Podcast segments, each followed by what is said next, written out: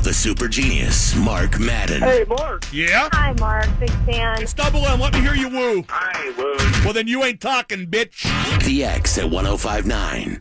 Filling in for Mark Madden today, I'm Dejan Kovacevic of DKPittsburghSports.com. Joined now, as Mark always is this time of week, by the one, the only Stan Savran, sponsored by Shenderovich, Shenderovich and Fishman. They have got your back, not your wallet. Hi, Stan. Hey Dan, how you doing? I don't have any complaints, Stan. A little. Well, let, us get into something that's a little more serious Well, first you here. can't you can't host a talk show if you have nothing to complain about. you can't call one. You can't be on one. Yeah, you can't even listen to That one. is that is a fair point. Let's let, let's let's let's pick up something that, that's a, a serious matter first. Stan Mikita passing uh, the, the Chicago Blackhawks great. Uh, it's almost unusual to to talk about or to ponder hockey greats or stars from the past because that was in an era when there was just the six teams and stars were so scarce, especially in the United States. But did his name still rise above in the in, in our country? Well, I, you know, I think you have to be of a certain age. Uh, Mm-hmm. I, I think um, people recognize Hall of Famers, of course, and it was just pointed out to me when news of his passing came about that he scored the first hat trick ever against the Penguins when they came in, into existence. So there's a bit of uh, Penguin trivia for you on uh, on Sid's birthday um, it was such a different era because uh, not only were stars at a premium, Dan, as you know, but scoring was at a premium. Uh, you know, and, and frankly, we're back to that now. It would seem, uh, you know, the, until Bobby Hull, the flat uh, bladed sticks, uh, and you know all those kinds of things.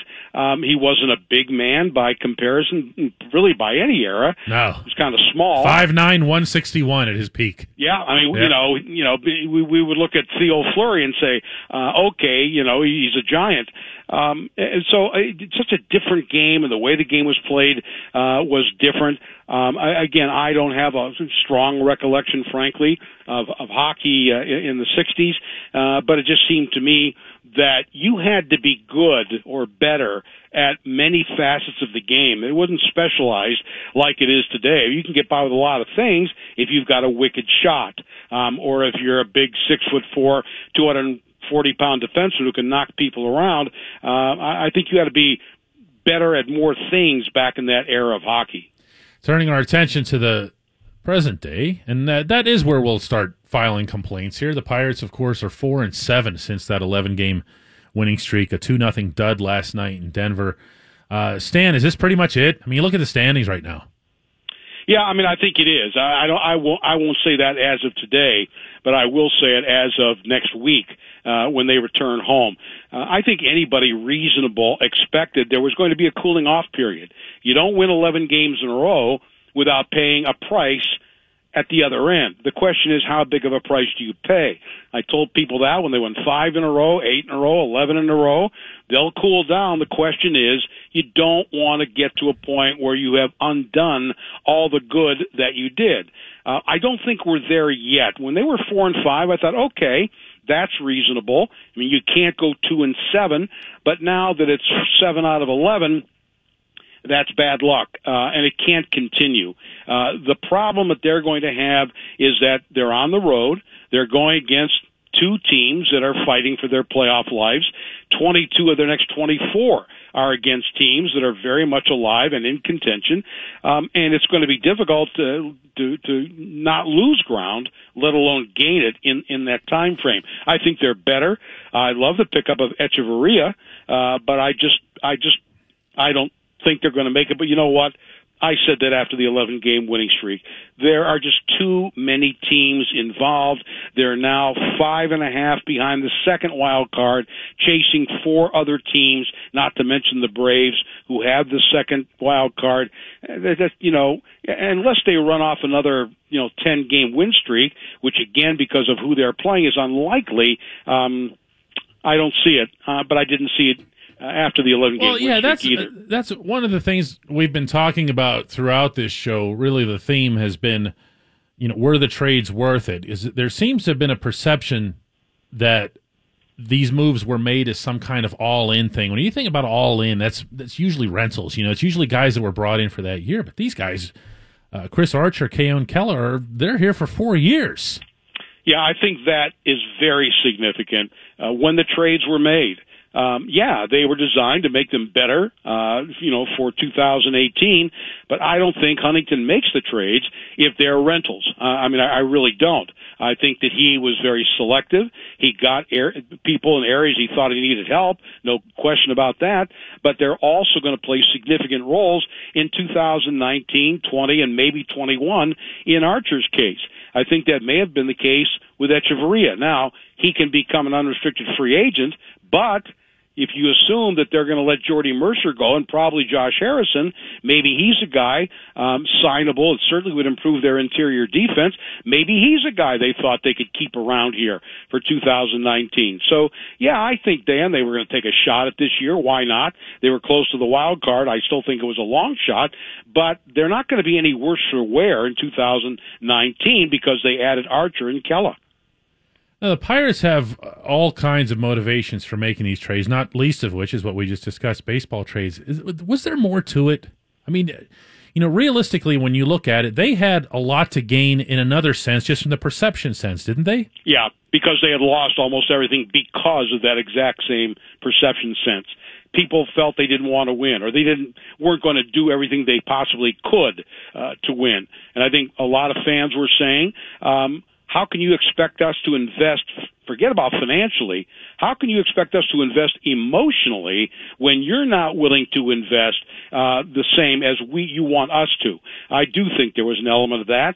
They're aware of the perception. They're certainly aware of the precipitous attendance drop. I think that was going to happen anyway because you know they hadn't made the playoffs, but there was more to it than that. So yeah, I think that drove it somewhat. Uh, I think they've always promised, you know. Um, when it came time, they would do something. I do think that there has been somewhat of a common misconception. I saw a story um, uh, quoting Andrew McCutchen, who said, "Well, I guess they uh, wanted to change the way they do business." Um, that actually is not factual.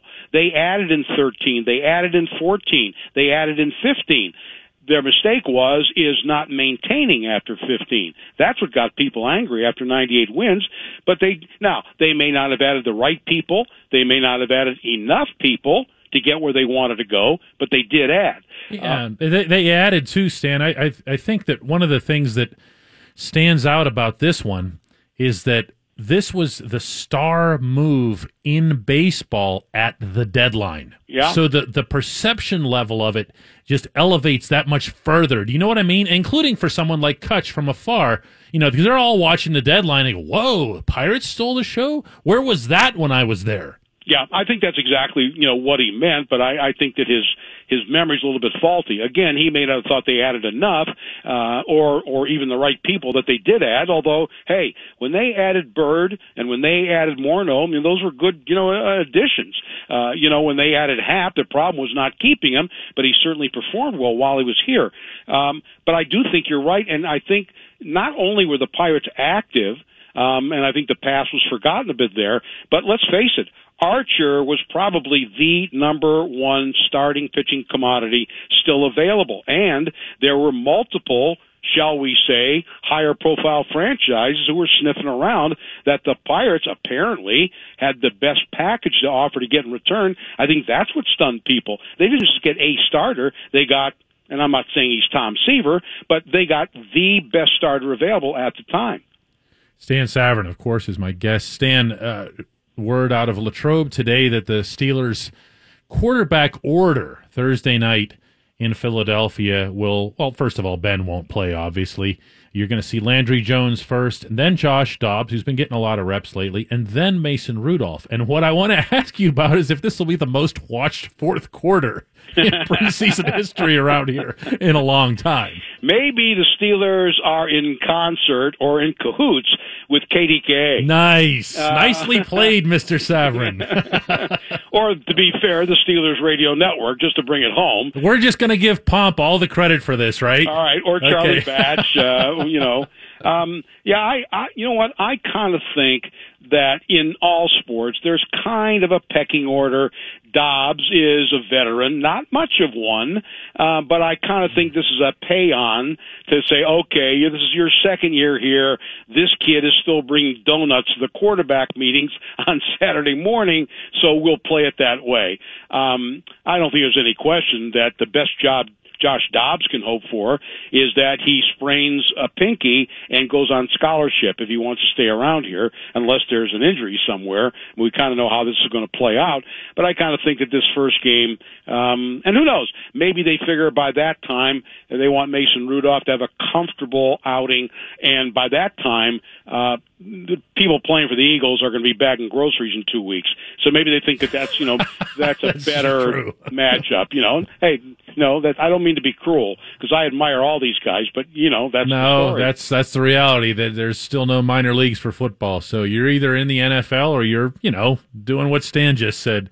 Uh, what about Rudolph? Uh, how, I mean, how how much are we going to overinflate everything that he does? Because I'll tell you what, I'm going to be guilty. I, I the idea of watching a potential, and again, this isn't to put him ahead of where he actually is, but the potential, and I underscore that successor to Ben Roethlisberger. Um, yeah, I mean, there's some added there's some added juice there. Well, nobody says this when you draft a guard, right? Right. Um, the third round, um, or uh, Okorafor or anything like that. Although he's Okorafor is liable to get more playing time than Mason Rudolph will this season. Right, with all the absences, right. Sure, and and you know, hey, listen, if you're down to your third string quarterback, the chances are your season's done anyway. If something happens to Ben, uh, I, I I'm anxious to see him play. I mean, we all saw him play against Pitt. Unfortunately for him, this won't be the Pitt secondary that he's throwing against. No. Um, and the other thing I'm looking for, I wondered, and I don't think this is going to be the case. I don't know. I wondered, Dan, if he does well enough, would they actually consider moving Landry Jones and saying we think Rudolph is ready to fill in for Ben. Now, if something happens to Ben, I mean Landry probably gets maligned too much, but he is what he is. Um, so if something happens to Ben, their Super Bowl dreams are probably up in smoke anyway. Um, but I just wonder if they're going to decide now that we're just going to ride this out. Landry leaves at the end of this year as a free agent. We don't re-sign him. Rudolph moves up to number two. Dobbs comes off the scholarship list and is our our number three. Um, uh, or if they thought that Rudolph did well enough in preseason, would they try to deal? Yeah, see, I, I think that's a fair thing to, to to posit here. And it's funny because I think a couple of weeks ago, both of us would have probably thought we were nuts to even bring it up. But here's Rudolph out there. He's performing really well. Just his poise is off the charts. But there's something that, that caught my attention, Stan. Uh, and Kevin Colbert uh, has been doing interviews at Latrobe, and he keeps referring to Rudolph as having uh, all is already being ahead of where they expected. Now you've dealt with Kevin enough to know he says things like that never. Okay, I mean he he doesn't like to assess certainly not a rookie or rookie progress. Uh, Mike Tomlin really hates to do that sort of thing, but even for Colbert to suggest it um, leads me to believe that they might be a little bit happier with him than even they had expected. Yeah, it's entirely possible. Although Tomlin at the press conference said today um, he's done a really good job talking about Rudolph. He's done a really good job, comma, but he hasn't been hit yet. Uh, so you know the, they don't get hit up there. Um, he'll get hit in Philadelphia if they get to him, and if he's playing in the you know the last quarterback, you can imagine what that offensive line is going to. Uh, I mean, they've performed well, but you know you understand you know uh, who your your protection Right, is. all those grocery baggers are going to be coming after him. That's it. yeah, they're going to be grabbing like grocery, uh, grabbing cans of peas off the top shelf. Uh, so, I mean, you know, they're waiting to see all that. It would be a gamble, uh, but again, um, if something were to happen to, to Ben, you're in big trouble anyway. I'm not talking about two weeks. I'm talking about a six, eight week thing if something should happen. Um, and I mean, Landry has experience. Um, you know, would that be enough to keep him around? They could certainly use the cap space. And who knows? Look, there are going to be teams that are going to lose quarterbacks in the preseason. Uh, Landry Jones, even in the last year of his contract, might be somewhat attractable, attractive. you know, uh, it, it's it's not easy to bring up hockey in early August. There's not a whole lot going on. You did mention earlier. You made a reference to Sidney Crosby being turning 31 years old today. And I'm I'm curious to hear because you've watched over the years great players, truly great players, the Lemieux, the Jagrs, adjust their games once they got to a certain age level. And I'm wondering what what do you think Sid will look like, if you will, in the second half of his career? What can he adjust? What can he do differently? Well, it's, yeah, I think differently is the key. I don't know what he can do better. Uh, Right. You know, he excels at, at so much. Um, I, I honestly think that a lot of that is going to depend on who his line mates are. Um, I, I think that uh, you know we always ask. You know, um, it's going to there's going to come a time um, where we're going to have to change things up. Ask not what Sid can do for you. Ask what you can do for Sid. To paraphrase the famous JFK line. Uh, I mean, I, obviously he's going to slow down some. I don't know that he has, um, but that's a lot of games. He's been here, uh, you know, uh, since he's 18 years of age. Um, I think a lot's going to depend on the kind of wingers that they uh, they put him with. Uh, I, I think that a lot of his game might be better served, for example, um, to let somebody else pursue the puck. Um, and, and I think that if he plays in front of the net, you get a little bit more punishment there. But it also, I think, limits, um, you know, the, the skating that you have to do. I don't think you're ever going to see him not back check. I mean, that's, that's the hardest skating there is. It's one thing to float up on a three on two, skating hard. It's quite another to dig deep and get back there. Right, right. Uh, he'll, he'll always give that, that kind of effort. I, I, I love this answer because I'm picturing as you're saying this. The remember the Sid and the kids line, Yeah. and I remember vividly before a game in Edmonton when I asked Sid a question about all three of those guys being fast, uh, and of course I'm referring to uh, Jake Guentzel and Connor Sheary. And Sid's response was, "Man, I'm just trying to keep up." And it was the first, it was the first time I think he acknowledged that it was actually kind of cool for him to be out there with two guys that are just buzzing. You know? Uh, no, no doubt, and I mean, I, you know, he knows that, um, and you know, he's uh, he's elevated his game where he's just good at everything. And Right. you, you'll remember this day when he first came here, he was a bad face-off guy. Oh yeah, He was terrible. He was also, if you'll recall, a bad um, uh, shootout guy. He, he wasn't good at it. he had one move. He would just go five hole every time. Yeah. Yep. And and you see how he's adapted. He's such a student of the game. Um, I I do think that uh, a lot of that is uh, he's going to play his game, but I do think that even though he, you know, like for example on the power play, uh, as long as he's together with Malkin, Malkin is better on the half wall. He's better down low. We we you know might see more of that when they're playing five on five. Outstanding stuff as always, Mr. Savran. Appreciated. Thanks, DK. I'll talk to you. All right. When we come back, we're going to be joined by the guy who's been here all along. He can't really be joined by somebody if they've already been there, and that's Bob McLaughlin, our producer for our Mike with Bob segment. I'm Dan Kovacevic filling in for Mark Madden. You're listening to 1059 The X.